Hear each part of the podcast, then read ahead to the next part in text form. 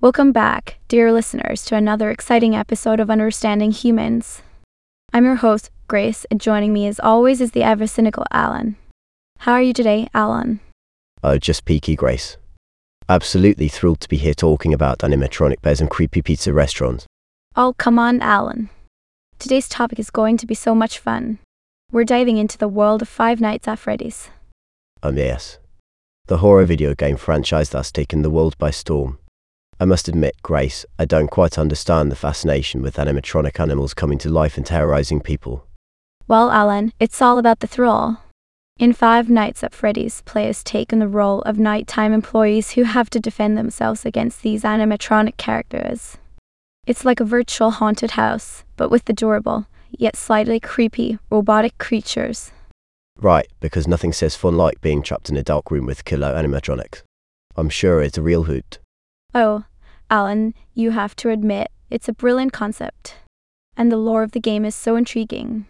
The story is gradually revealed through voice recordings, mini games, and Easter eggs. It's like solving a puzzle while being scared out of your wits. Oh, yes, because solving puzzles and being scared simultaneously is everyone's idea of a good time. But I suppose there's something for everyone, even those who enjoy sleepless nights and heart palpitations. Well, it's not for everyone, but the franchise has certainly captured the imaginations of millions of fans worldwide. There are even spin off games and other media, like novels and an anthology series, all part of this fictional universe. I must say, the fan base is impressive. They create their own fan art and fan games. Talk about dedication. And let's not forget the merchandise. You can find Five Nights at Freddy's goodies all across the globe.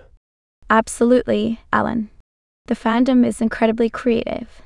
They've really embraced this eerie world of animatronics. And did you know, as of 2023, the series has sold over 33.5 million units worldwide? That's mind boggling. I can't say I'm surprised. There's clearly a market for creepy animatronic bears. Who knew? Well, I think it's safe to say that Five Nights at Freddy's is definitely a unique experience for those who enjoy a good scare and a challenge. That's right, Alan. So, whether you're a fan of the franchise or just curious about the phenomenon, Five Nights at Freddy's is definitely worth exploring.